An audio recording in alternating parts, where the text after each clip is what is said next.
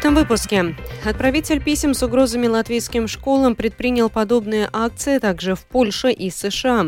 Комиссия поддержала план, позволяющий увольнять нелояльных государству сотрудников. Ликут и оппозиция Израиля договорились о создании чрезвычайного правительства и военного кабинета. Теперь подробнее об этих и других событиях.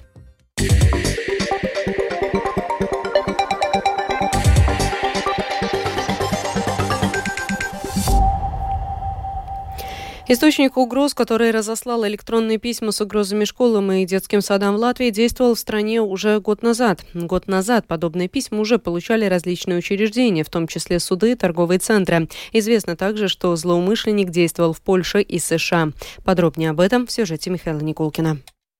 Начат уголовный процесс и ведется следствие, чтобы идентифицировать человека или группу лиц, которые занимаются рассылкой писем с угрозами. Известно, что источник угроз, рассылавший письма детским садам и школам, начал действовать в Латвии еще год назад. К такому выводу пришла госполиция. Относительно полученных в последние двое суток учебными и дошкольными заведениями угроз, глава госполиции Арманс Рукс еще раз подчеркнул, что угроза не была реальной. Šobrīd šis apdraudējums Сейчас эта угроза физически не является реальной, и вчера не была реальной, и сегодня не является реальной. Это показывает наша оценка риска, которая основана на отработанных методах. И если бы было по-другому, то мы были бы первыми, кто помогал бы решать эти вопросы и с эвакуацией, и со всем остальным. Рукс также рассказал, что латвийская сторона сейчас ждет сообщения от международных партнеров Европола, чтобы выяснить, не наблюдалась ли активность этих злоумышленников в других странах. Он отметил, что волнение общества вполне вполне понятно, однако призвал людей сохранять спокойствие и быть готовыми к подобным ситуациям в будущем. Глава государственной полиции также призвал школы и другие муниципальные учреждения обратить внимание на физическую защищенность зданий. Пожалуйста, хотел бы призвать учебные заведения и муниципальные дошкольные учреждения пересмотреть свои системы физической защиты. Это видеокамеры, охрана сигнализации, механизмы закрывания дверей и все остальное. Потому что в основном нигде нет никакой круглосуточной охраны. Этот физический доступ для таких людей, преступников, является барьером, который придется преодолевать преодолевать.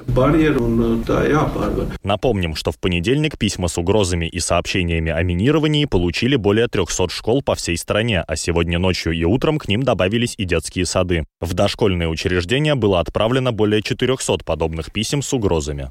Михаил Никулкин, служба новостей Латвийского радио. Письма с угрозами, разосланные вчера школам Латвии, а сегодня детсадам, сказались на работе ряда учреждений и всего общества. Во многих местах остановился учебный процесс. Основательно загруженными оказались службы безопасности. Урон еще предстоит оценить, сказал службе новостей директор Департамента стратегической коммуникации госканцелярии Рихардс Бамблс. Есть, конечно, какое-то влияние на народное хозяйство, на экономику. Например, тоже планирование и обеспечение процесса питания в школах, в других учебных заведениях. Ответственные институции еще произведут подсчеты этого влияния.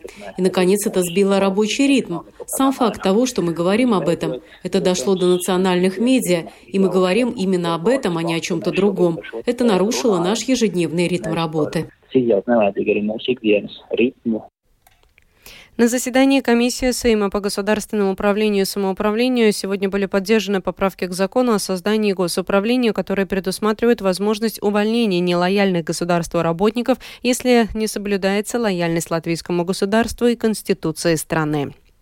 Инспекторы Центра госязыка проводят проверки сразу в нескольких школах Латвии, в том числе и в Риге. Председатель профсоюза образования Инга Ванека говорит, что каждый день получает жалобы от учителей на перегибы инспекторов Центра госязыка и на то, что плановые и неплановые языковые проверки дестабилизируют учебный процесс.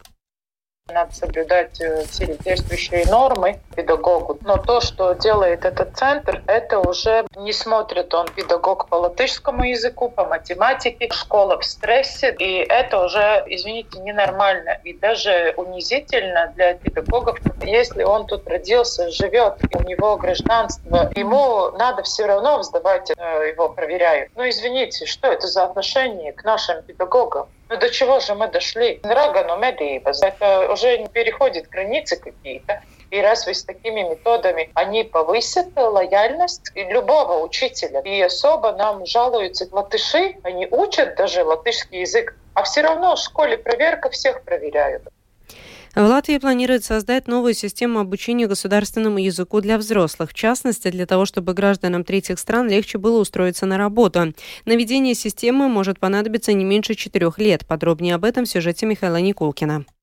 Судя по тому, что сегодня говорили на заседании комиссии Сейма по сплочению общества, пока существует лишь концепция системы. Денег в бюджете на этот год на нее не предусмотрено, а запустить единую систему обучения взрослых латышскому планируется ближе к осени 2027 года. За создание и управление системой будут отвечать Агентство латышского языка и Фонд интеграции общества. Парламентский секретарь Министерства образования Силвия Рейнберга рассказала о роли агентства в этом деле.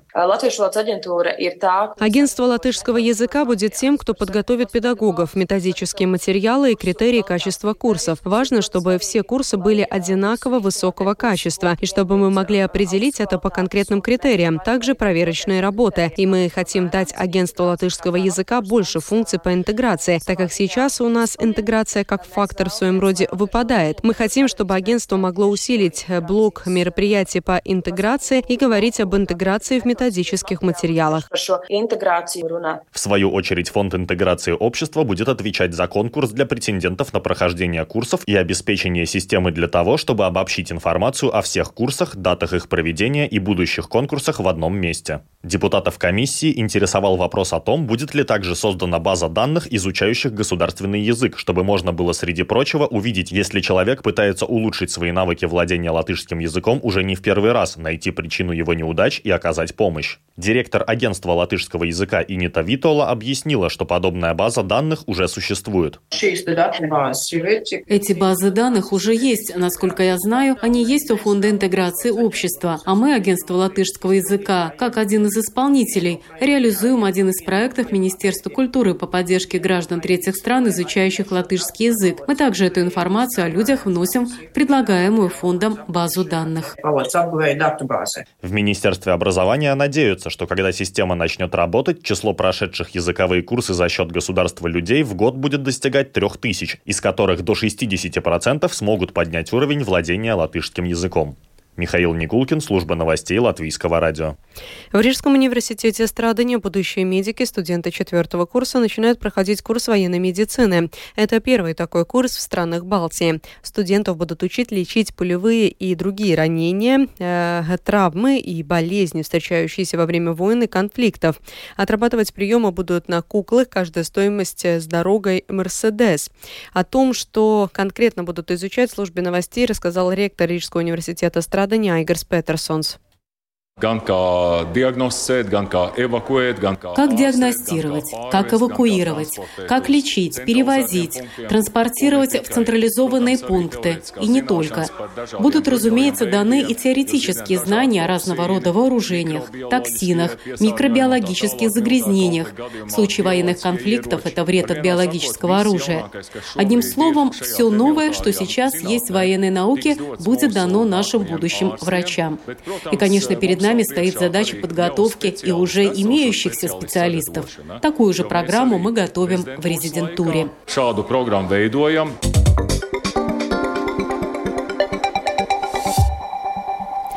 К зарубежным новостям израильские СМИ сообщают, что премьер-министр Беньямин Нетаньяху и лидер партии «Национальное единство» Бенни Ганс договорились о формировании чрезвычайного правительства. Нетаньяху и Ганс встретились в штаб-квартире Цахал в Тель-Авиве утром в среду. Встреча продолжалась полчаса, после чего юристы, представляющие Ликут и «Национальное единство», начали согласовывать детали. Между тем, по данным израильской армии, в Израиле в результате нападения Хамас погибли по меньшей мере 1200 человек и 2800 получили ранения. Число погибших в секторе Газа в результате ответных израильских ударов возросло до 1055. Еще 5184 человека получили ранения, сообщила подконтрольная Хамас Министерство здравоохранения Газа. Служба безопасности Украины установила личности двух граждан Украины, которые скорректировали российский ракетный удар по кафе в селе Гроза в Харьковской области, в результате которой погибли 55 человек. В СБУ отметили, что злоумышленниками оказались двое местных жителей, которые являются братьями. Во время оккупации региона оба мужчин перешли на сторону россиян. Тему продолжит Рустам Шукуров. В СБУ отметили, что накануне освобождения региона оба фигуранта вместе с семьями сбежали в Российскую Федерацию, где получили указание формировать собственную сеть информаторов на подконтрольной Украине территории. Под видом дружеских разговоров и переписки в мессенджере фигуранты выпытывали у людей сведения о дислокации сил обороны Украины и массовых мероприятиях на территории региона. По данным следствия, с начала октября этого года оба фигуранта начали собирать информацию о запланированном перезахоронении погибшего украинского защитника в селе Гроза. При этом они понимали, что в результате вражеской атаки обязательно погибнут мирные жители. Их знакомые из села Гроза, в том числе и те, кто предоставлял им информацию, отметили в СБУ. В Украине заявили о еще одном зерновом коридоре. Новая логистика экспорта украинского зерна будет включать Молдову и Румынию. О новом зерновом коридоре Оксана Пугачева. Украина продолжает работать над поиском новых и укреплением существующих партнерств в вопросе экспорта своего урожая сельскохозяйственной продукции. Вчера стало известно, что в ближайшее время начнет свою работу новый зерновой коридор по экспорту украинского зерна через Молдову в Румынию. Об этом объявил президент Украины Владимир Зеленский во время совместной пресс-конференции с президентом Румынии Клаусом Йоханнисом в Бухаресте. В частности, он сказал, «В трикутнику Украина Украина, Румыния, Молдова мы сдать... В треугольнике Украина, Румыния, Молдова мы способны создать очень мощную основу для развития не только наших стран и народов, но и всей Европы. Прежде всего, это экономическое развитие. Мы уже добились хороших результатов в развитии логистики в этом треугольнике. Уже скоро заработает зерновой коридор из Украины через Молдову в Румынию. С Украины через Молдову в Румынию.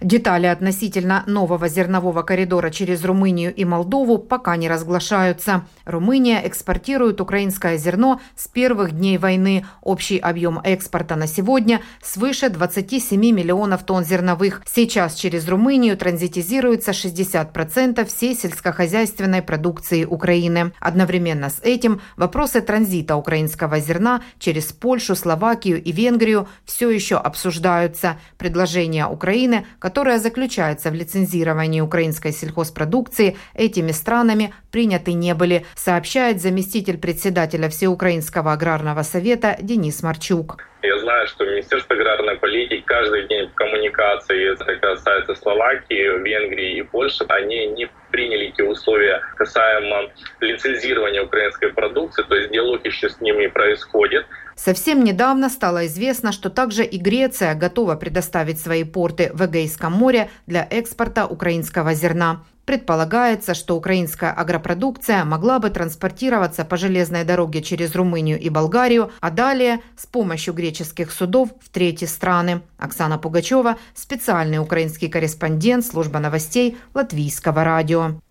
На протяжении прошлых выходных в районе утечки на газопроводе «Балтик Коннектор» между Эстонией и Финляндией находилось российское грузовое судно, пишет ИР со ссылкой на данные сервиса Marin Traffic, отслеживающего перемещение кораблей. Норвежский сейсмологический центр Норсар ранее заявил, что около часа 20 в ночь на воскресенье зафиксировал возможный взрыв в районе утечки. По данным специалистов, для предполагаемого взрыва было достаточно чуть меньше 100 килограммов тротила. Среди других возможных причин зафиксированного сейсмологического сейсмологического шока, который назвал Норсар «удар якоря о трубу».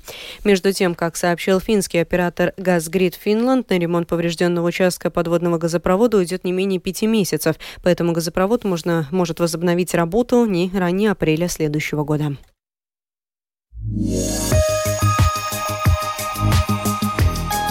О погоде в завершении. Этой ночью по Латвии будет облачно, местами с прояснениями. Будет идти дождь, в некоторых районах сильные, возможны грозы. Ветер юго-западный, западный 6-11 метров в секунду, порывами до 19 метров в секунду, а на морском побережье до 23 метров в секунду. Температура воздуха ночью составит плюс 8, плюс 12 градусов.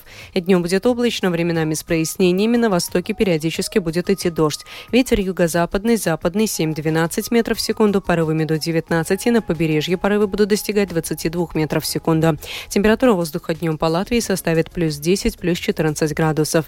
В Риге будет облачно, временами с прояснениями, ночью дождь, ветер юго-западный, западный 7-12 метров в секунду, порывами до 15-18, а днем до 20 метров в секунду. Температура воздуха ночью в столице составит около плюс 10 градусов, завтра днем плюс 12, плюс 13. Медицинский тип погоды третий неблагоприятный. Это была программа сегодня в 19 11 октября. Продюсер выпуска выпуска Марина Ковалева провела Екатерина Борзая.